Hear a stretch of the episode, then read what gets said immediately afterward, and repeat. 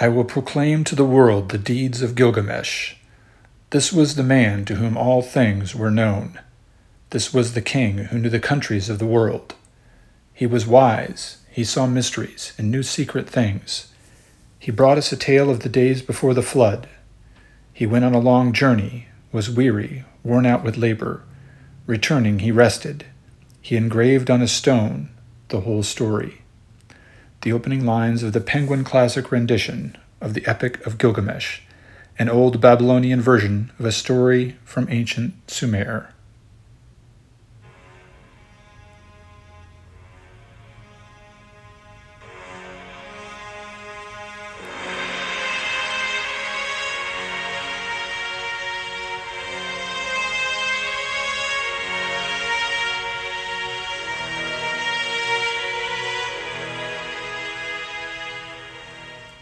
Around 6,000 years ago, a true civilization began to emerge along the Tigris and Euphrates rivers in Mesopotamia, modern day Iraq. Before we can move on with the story of our Western traditions, however, just that single sentence needs to be dissected and analyzed a little bit. It is surprisingly dense and full of meaning. What was the world like 6,000 years ago, the world of men and women? Most of our ancestors were still living in the Neolithic, practicing a combination of hunting and gathering and subsistence agriculture. They were still living in clans made up of several families. A man did not really know anyone to whom he was not related, with whom he did not spend much of his time anyway, hunting, foraging, or farming. There were trades, but specialization was limited. Most men and women had to have a generous complement of skills in order to care for themselves through life.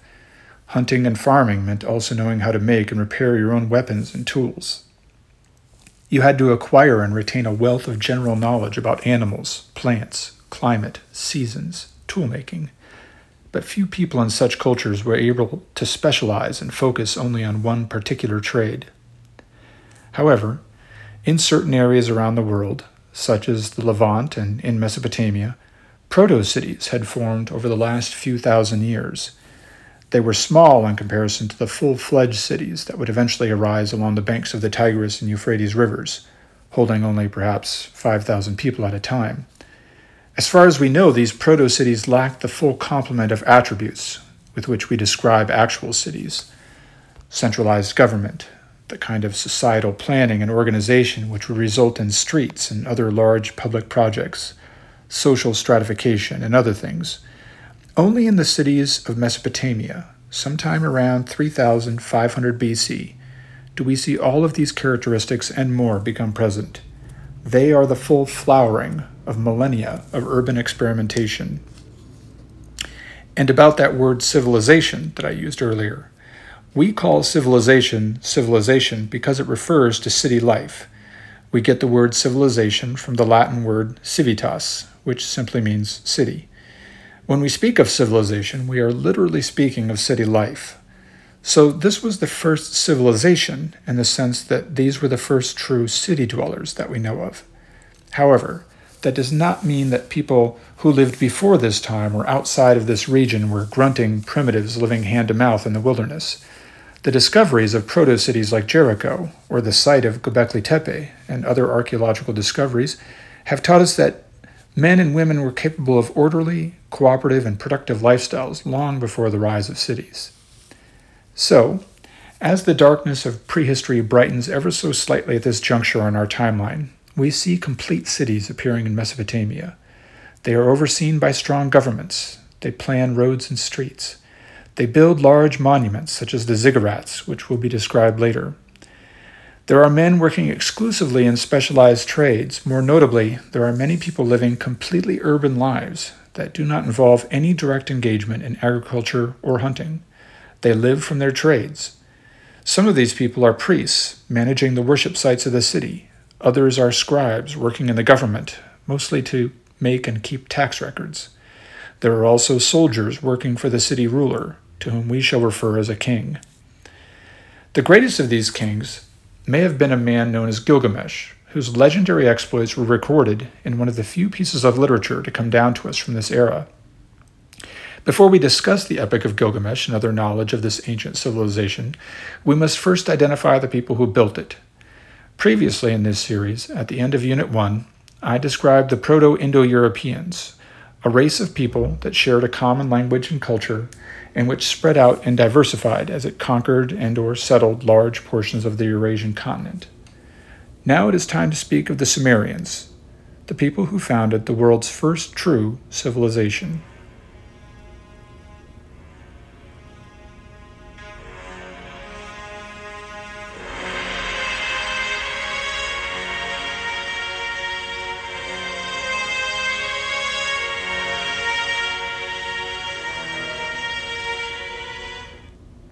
Were the people of Sumer?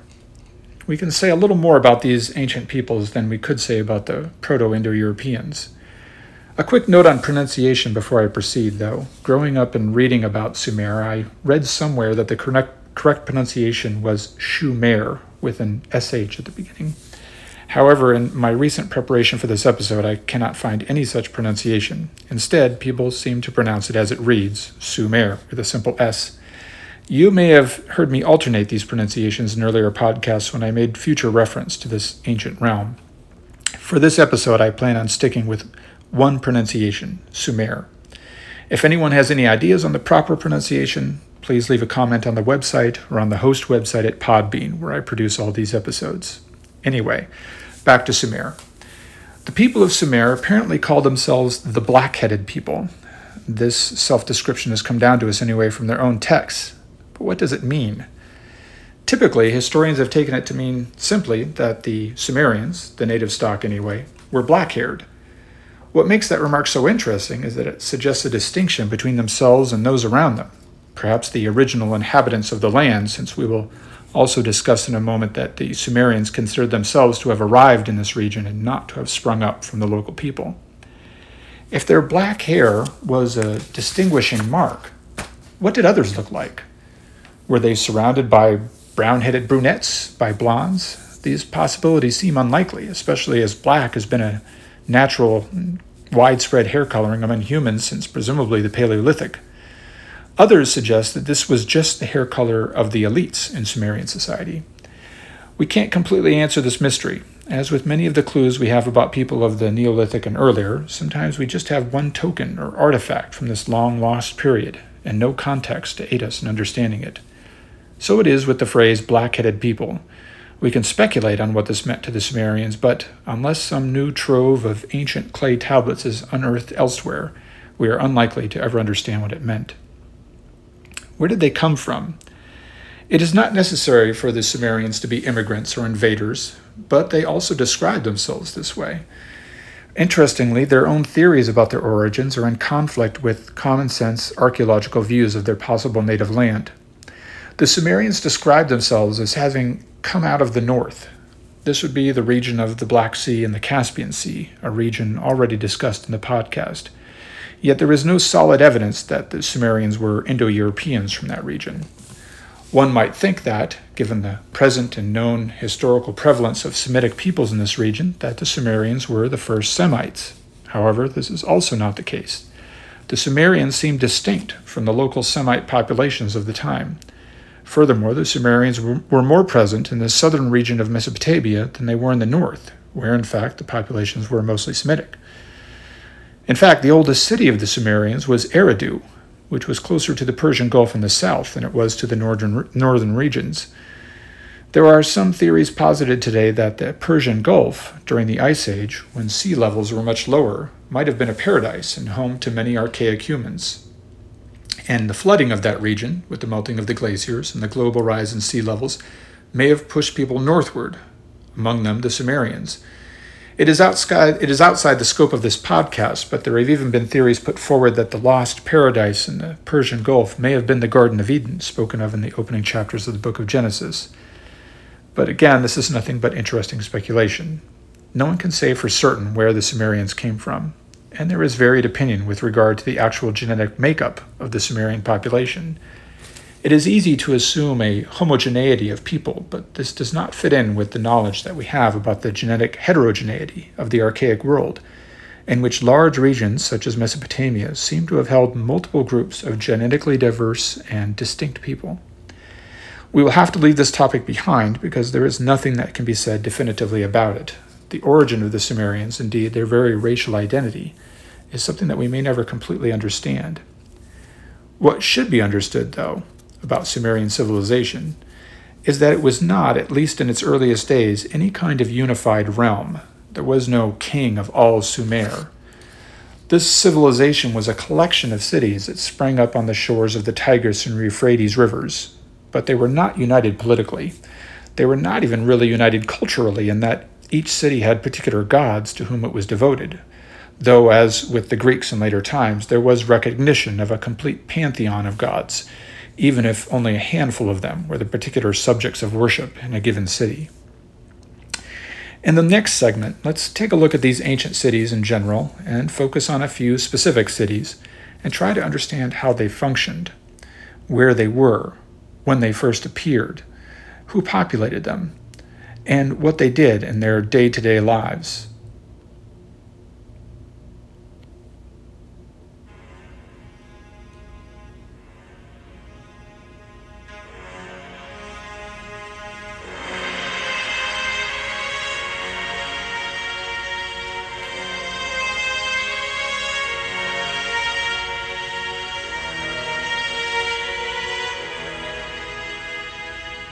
The names of the cities may sound strange or oddly familiar, depending on whether or not you have read the Bible at all. In the book of Genesis, chapter 10, the text speaks of a mighty king, Nimrod, and his chief cities, Babylon, Erech, and Akkad. While Babylon is a later city in the Mesopotamian period, the second mentioned city, Erech, is certainly just a different rendering of Uruk, one of the most important cities of the Sumerian civilization. Akkad, the third mentioned city in that list, would be more important toward the end of the third millennium BC, when Sumer gave way to the Akkadians, whom we will discuss at the end of this episode. In Genesis chapter 11 as well, the text speaks of Ur of the Chaldeans, and Ur is another major city in the history of Sumer. But there are others not mentioned in the Bible that were also significant while Sumer endured. These include cities such as Eridu, Lagash, Nippur, Shuruppak, and many others. Each city was home at different times to tens of thousands of people.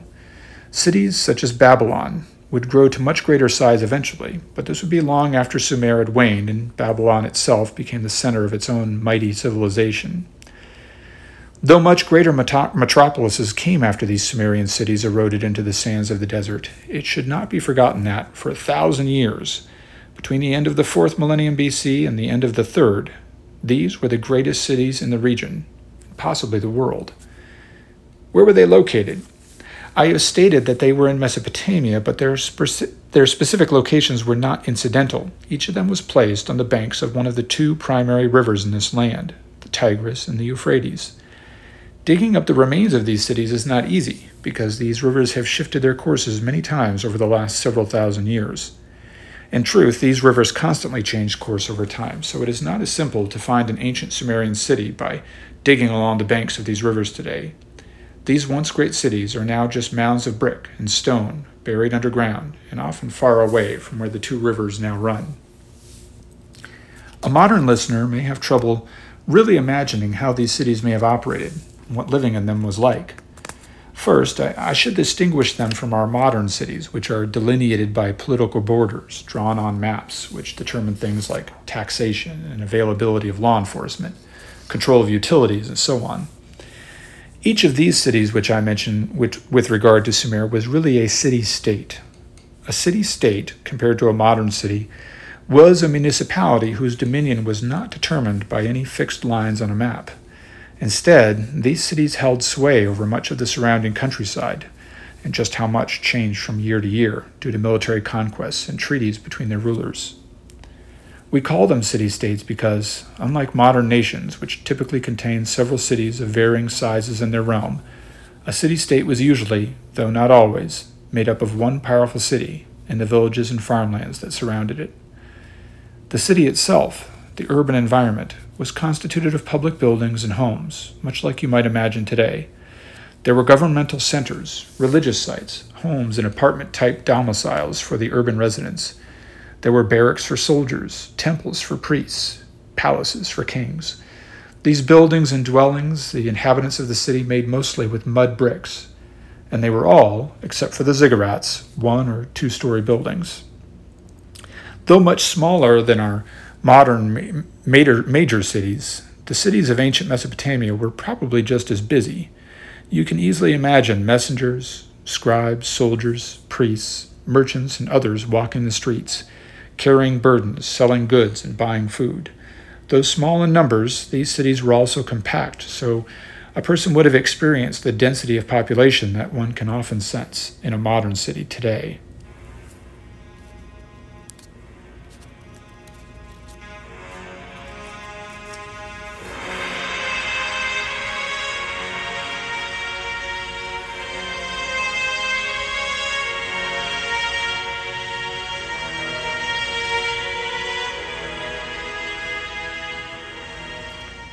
During the first unit, I briefly described what little we can ascertain about the basics of Stone Age religion, as determined by the rare artifacts that we find from this period. Most of what we think that we know about mythology and religion prior to the Bronze Age is really just speculation, due to the dearth of recovered materials, the essential lack of context, and an absolute lack of documentation. It is only with the discovery of Sumer that we began to learn what religion was like for men and women as they entered the Bronze Age. Unfortunately, we do not know anything about the transitional period leading out of the Stone Age and into this era of urbanization. With the ruins of Sumer, we find an already established mythology and priesthood. Historians like to speculate about how and why the priesthood developed, but no one really knows anything about it. Prior to the discovery of Göbekli Tepe, an event described in an earlier episode, it was assumed that formal religion and the priesthood developed in urban environments as a form of social control. Now that new discoveries seem to point to the existence of religious belief and ritual long before there were cities, the development of human spirituality has become more, not less, mysterious. Nonetheless, my purpose here is to describe what we do know about Sumerian mythology. The Sumerian religion is not something that completely surprises historians. The names of the gods and their functions can be linked clearly to many Babylonian gods of the period around or just after 2000 BC, so these beliefs and stories presumably endured for thousands of years, having their origin perhaps in the, in the Neolithic period, before cities arose in Mesopotamia, and lasting until the Roman era. Many of these Babylonian names of gods are found in the Old Testament of the Bible, in Jewish descriptions of the gods of the nations surrounding them, especially in literature composed during the exile in Babylon. At the beginning of the Sumerian period, it appears that the recognized gods were mostly related to nature there was a god named An, or Anu in later versions, who was god of the sky. He was originally supreme among the gods and was always considered the ancestor of the gods who were more highly regarded in later days. In Sumerian religion, we see a similar sort of progression from one generation to the next of divine beings. The earliest stories in Greece, for example, tell of earth and sky as gods, and later stories tell of the Titans, such as Kronos and then finally the gods that we know so well, such as Zeus. So An or Anu was the originally high god, the lord of the sky, and Anu mated with Ki, who was the earth goddess of the Sumerian religion. From their pairing came the rest of the gods. It is tempting to draw some relationship between the Sumerian sky god Anu and the original Greek sky god Uranus, and then Gaia, the Greek earth goddess is not such a different name than Ki, the earth goddess of the Sumerians. Along with Anu and Ki, the Sumerians also worshipped Enlil, their son. Enlil was the storm god of the Sumerians, and he would retain a sort of primacy among the generations of Mesopotamians that would inherit the legacy of Sumer. And he would be worshipped for thousands of years in this region. He was also the primary or patron deity of the city of Nippur for many centuries in some versions of Mesopotamian flood myths, Enlil is the god responsible for causing the deluge, the flood, to fall on humanity as retribution for all the noise that people made, which kept the god from sleeping properly. In later years, the Sumerian pantheon grew to include thousands of gods, both major and minor. Among them was Inanna, who would also be known in Babylonian times as Ishtar, and in the Bible she is known as Astarte. She was the Sumerian goddess of love and was both loved and feared for being unpredictable and vengeful. Much of what we know about Sumerian mythology actually comes down to us from Babylonian tales. carved into clay tablets over a thousand years after the founding of the Sumerian city states. The most well preserved of these texts are the Enuma Elish and the Epic of Gilgamesh. The Enuma Elish is named after the first words in the, t- in the tale. Sometimes these words are translated into English as when on high or when in the heavens, essentially referring to the, re- the rest of the opening lines to a time when the universe was new and nothing had name or form. The poem goes on to explain how the world came into being. The universe is born out of chaos, personified in the text as Tiamat, a name that might be familiar to players of Dungeons and Dragons. The tale goes on to describe the creation of many monsters and battles with them. In many places, the story is fragmentary, time not having preserved every line of text. But the Enuma Elish is definitely an action story which strikes quite a contrast with biblical stories from the same region and time period and about the same matters. The opening chapters of Genesis present a world that is created in a step by step, orderly fashion. There is some action and terror, for example, the encounter with the serpent in the garden, Cain murdering Abel, the flood. But that is nothing compared to the, struggles described in the Enuma Elish. There are many slayings and spear thrusts and bellies bursting open. In this Babylonian text, the reader is also introduced to Marduk, another god that would gain prominence in the Sumerian pantheon over time. Like many other gods, he was the patron of a specific city, in this case, Babylon. Just so, in earlier times, the gods of the original cities of Sumerian civilization, such as Ur, Uruk, Lagash, Kish, and Nippur, alternatively were placed at the head of the vast pantheon of gods. In much the same way, medieval, in, medieval, in medieval Europe, towns would pay special homage to their patron saint, while simultaneously recognizing and respecting the existence of other gods in other cities, as well as the various gods of nature, of the household, of fertility, and of war.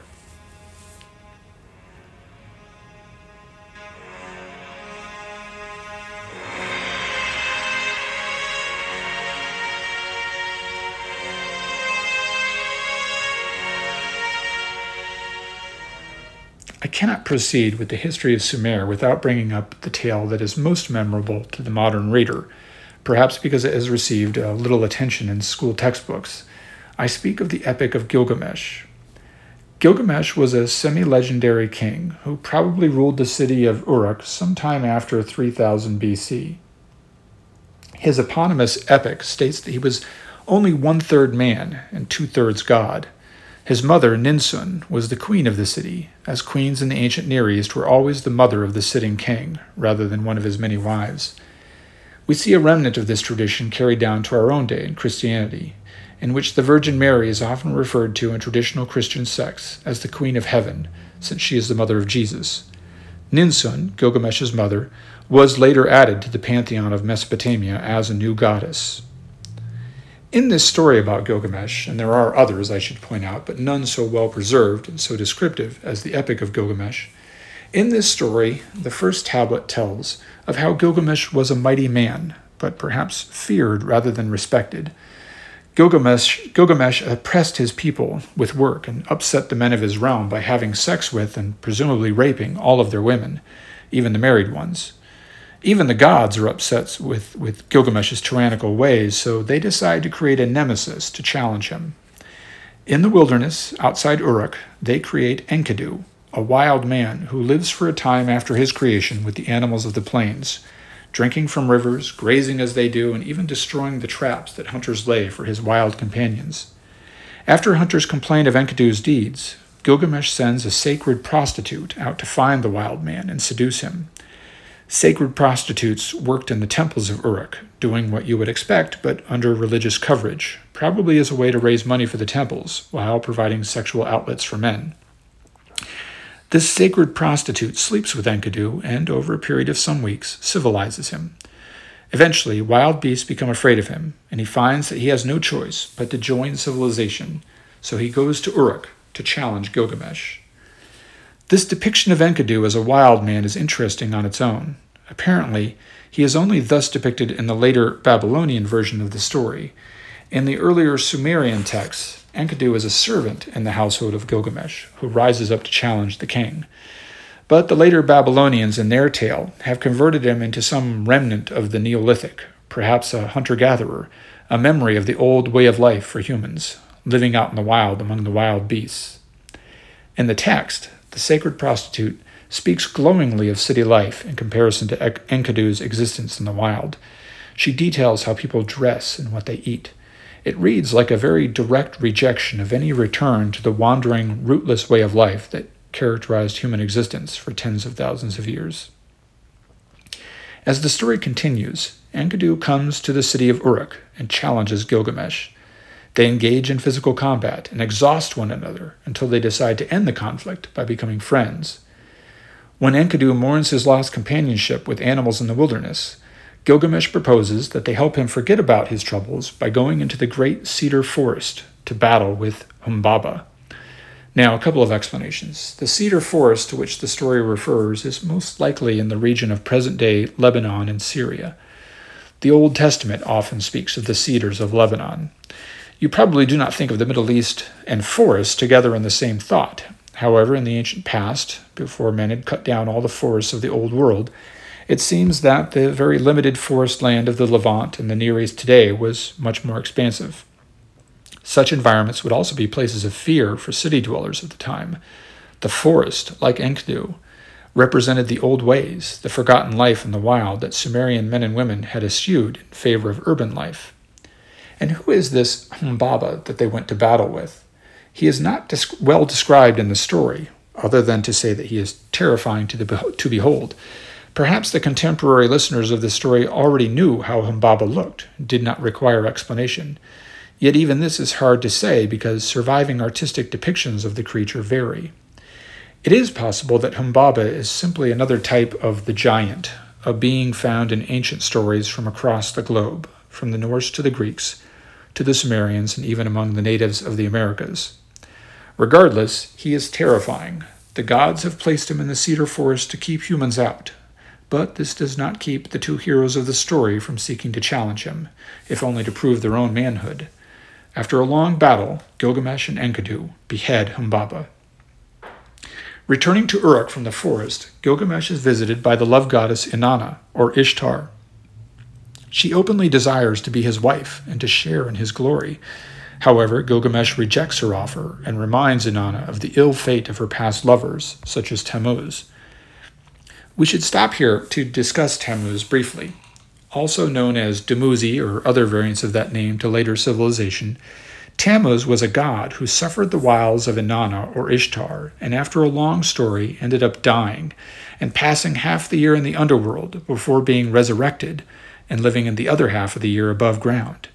He is seen as the earliest known example of this connection between nature and the life and death of a deity. Tammuz's death was mourned by his followers, and his resurrection in the spring was celebrated anew every year.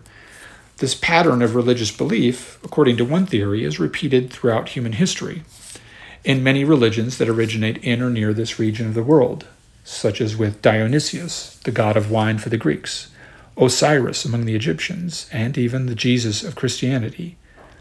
But back to Gilgamesh. Inanna is enraged at the hero's rejection of her advances. She complains to her father Anu, the supreme god, and he sends the bull of heaven to battle with Gilgamesh and Enkidu. This creature is another mystery of the tale. From the name and the description, we know that he is a bull, but his full significance in the spiritual world of the Sumerians is unclear.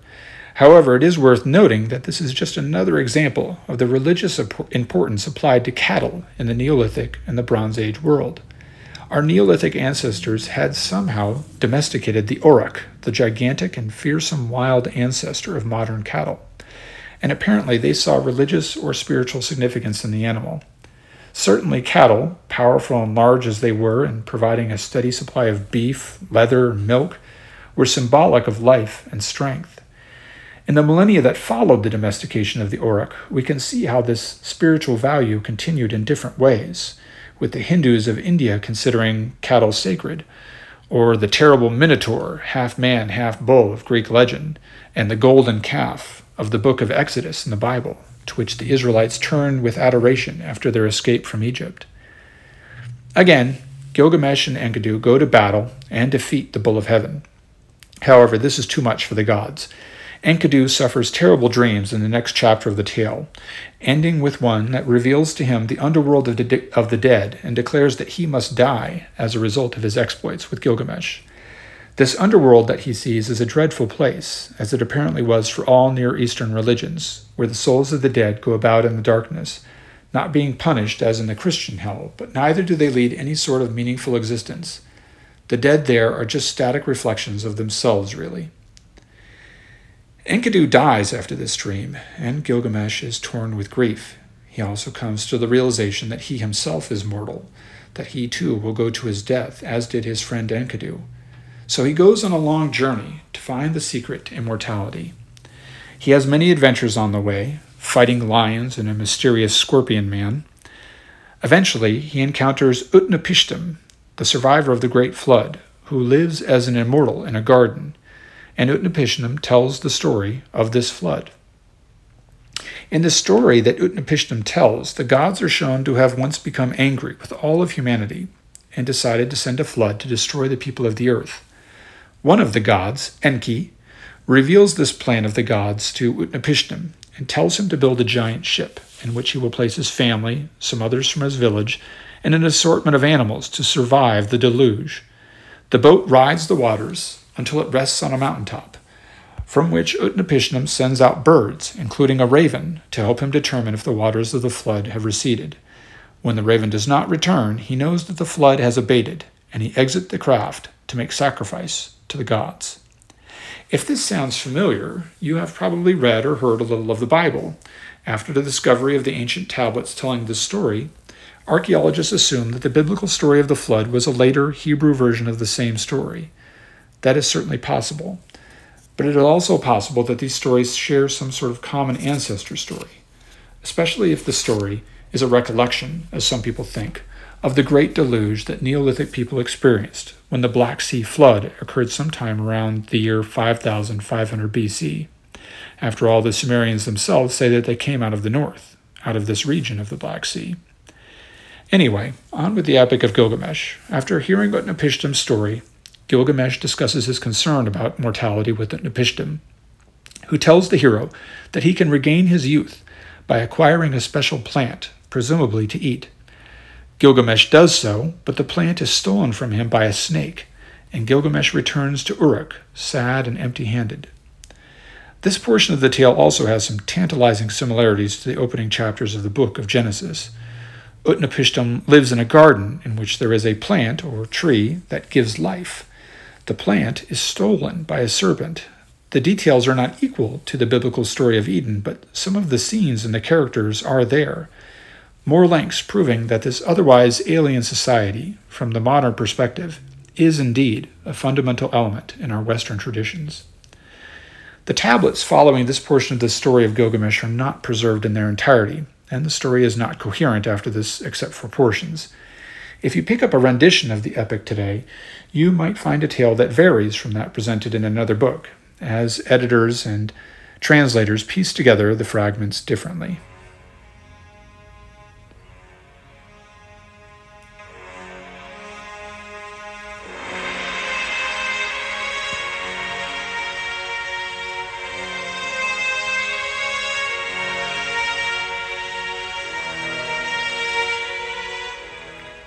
One more thing should be noted about the Sumerians before we leave them and move on to the Egyptians. They are also somewhat responsible for the way in which we number things. You may be under the impression, as many are, that we use a decimal system for counting and numbering things in the West. This is mostly true, but not entirely. Why is it, you might ask, that we use terms like one dozen rather than thinking in groups of ten? We still use the term one gross, for example, referring to 144 of something when, re- when referring to certain quantities. Why do we think of 360 degrees in a circle?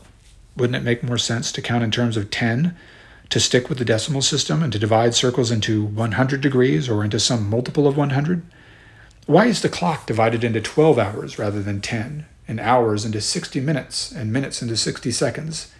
And feet are 12 inches, and there are 12 months in a year rather than 10, and so on. These habits and systems of counting are the fragments that remain to us from the ancient Sumerian and later ba- Babylonian way of counting things in terms of quantities of 12 and 60. In fact, this was long known to us as an inheritance from the Babylonians, because we only had knowledge of the Babylonians when we were ignorant of their predecessors, the Sumerians. The Sumerians were the first that we presently know of who used the number 12 as their basis for counting, rather than 10. There are good reasons for the Sumerians doing so. There is even a modern day society of thinkers dedicated to the idea that we should return to the system of counting because it is superior to the decimal system. For mathematical reasons that are outside the scope of this story, 12 is better than 10 for a number of purposes and reasons. As the metric system has gained popularity in the centuries following the French Revolution, we have only fragments of the duodecimal system left, the system that counts by 12s rather than 10s. But when we sing of 12 partridges in a pear tree, or buy a dozen eggs, or count the seconds in the last minute before we punch into work, we should remember that these habits have been passed down to us from a time and a place far removed from now, from the Sumerians, who watched the night skies over the Euphrates River and counted 12 constellations and divided that sky into 360 degrees as it turned overhead.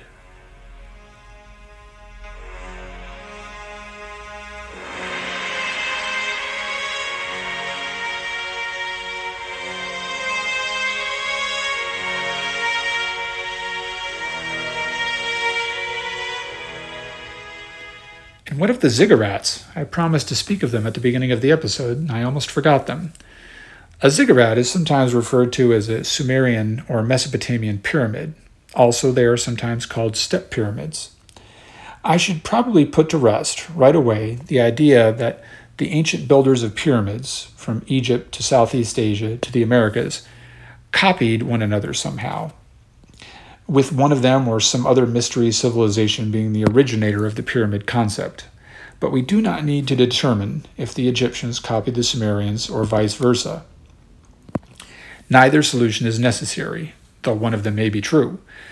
The fact is that a pyramid is the only large structure that you can build with technology available any time before the last few centuries. So the Sumerians did not need to copy the Egyptians or adapt their ideas, nor did the Egyptians need to get their ideas from the Sumerians. Once any culture reaches a certain size and capability, it is bound to build large structures for one reason or another. Poverty Point in the United States is one good example. It is simply inevitable. And if you can think of another shape that could be built with muscle and stone, you would be the first. No one ever tried to build giant cubes or spheres because they are not structurally possible. Only the pyramid is possible, and that is why everyone built them. The real question about the ziggurats of Sumer is the same question that we really have about the pyramids of Egypt. Why did they build them? It is strongly believed that the ziggurats of Sumer have a religious purpose.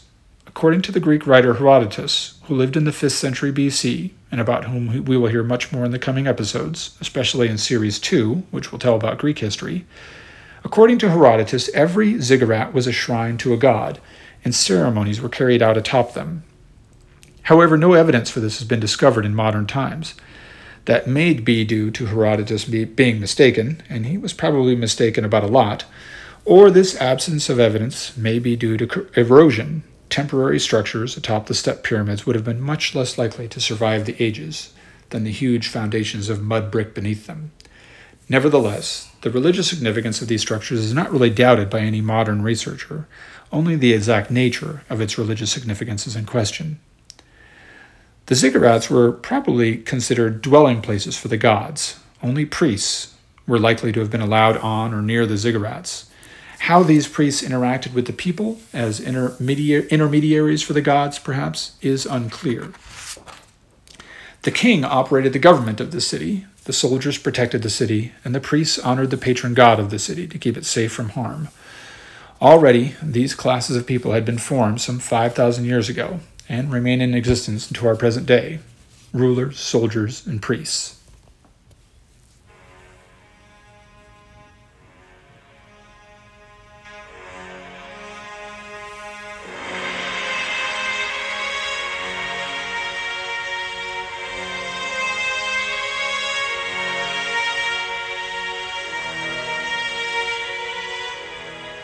Sumer, like all other civilizations, rose and fell as our own rose in the past and will fall one day. It was not a unified realm, but rather an assortment of cities along the Tigris and Euphrates rivers that contained people sharing languages or dialects that we presume so far to have been similar.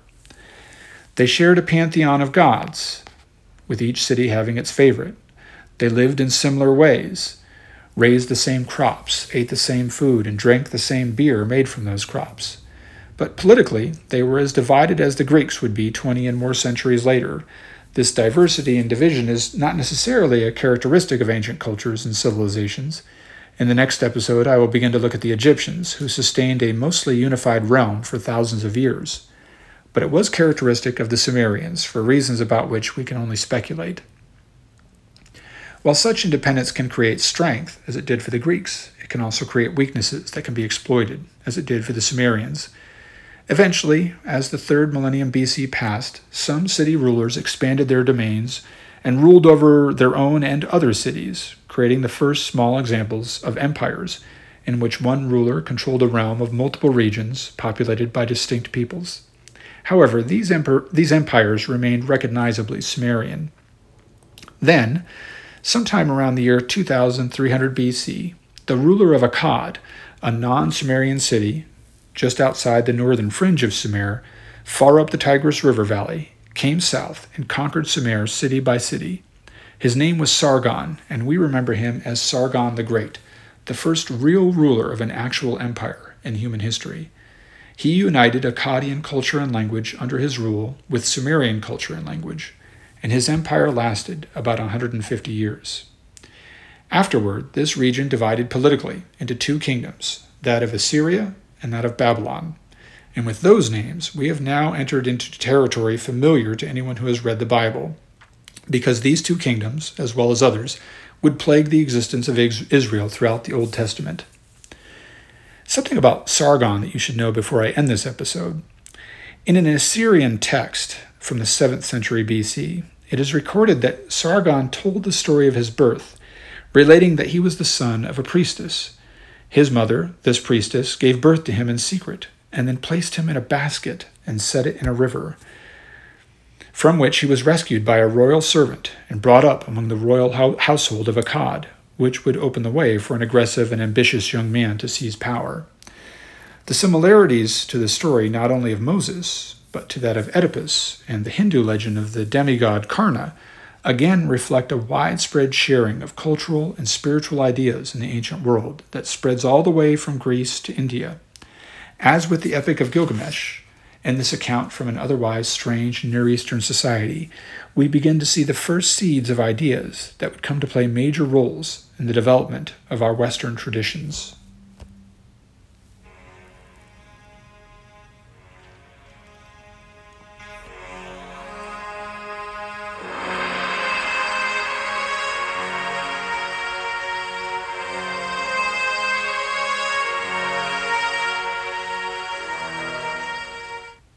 I am making progress on the website for the Western Traditions podcast, and I have hired someone to take over the technical aspects of it while I continue to write the content. In a month or less, I should have a fully functional website with maps, pictures, and source lists, as well as forums for discussions and questions and answers. If you like what you hear and would like to hear more, please do stop in at the website, western traditions.org. That's western traditions.org and make a donation through PayPal or through my Patreon account. In the meantime, I thank you for listening to the Western Traditions Podcast.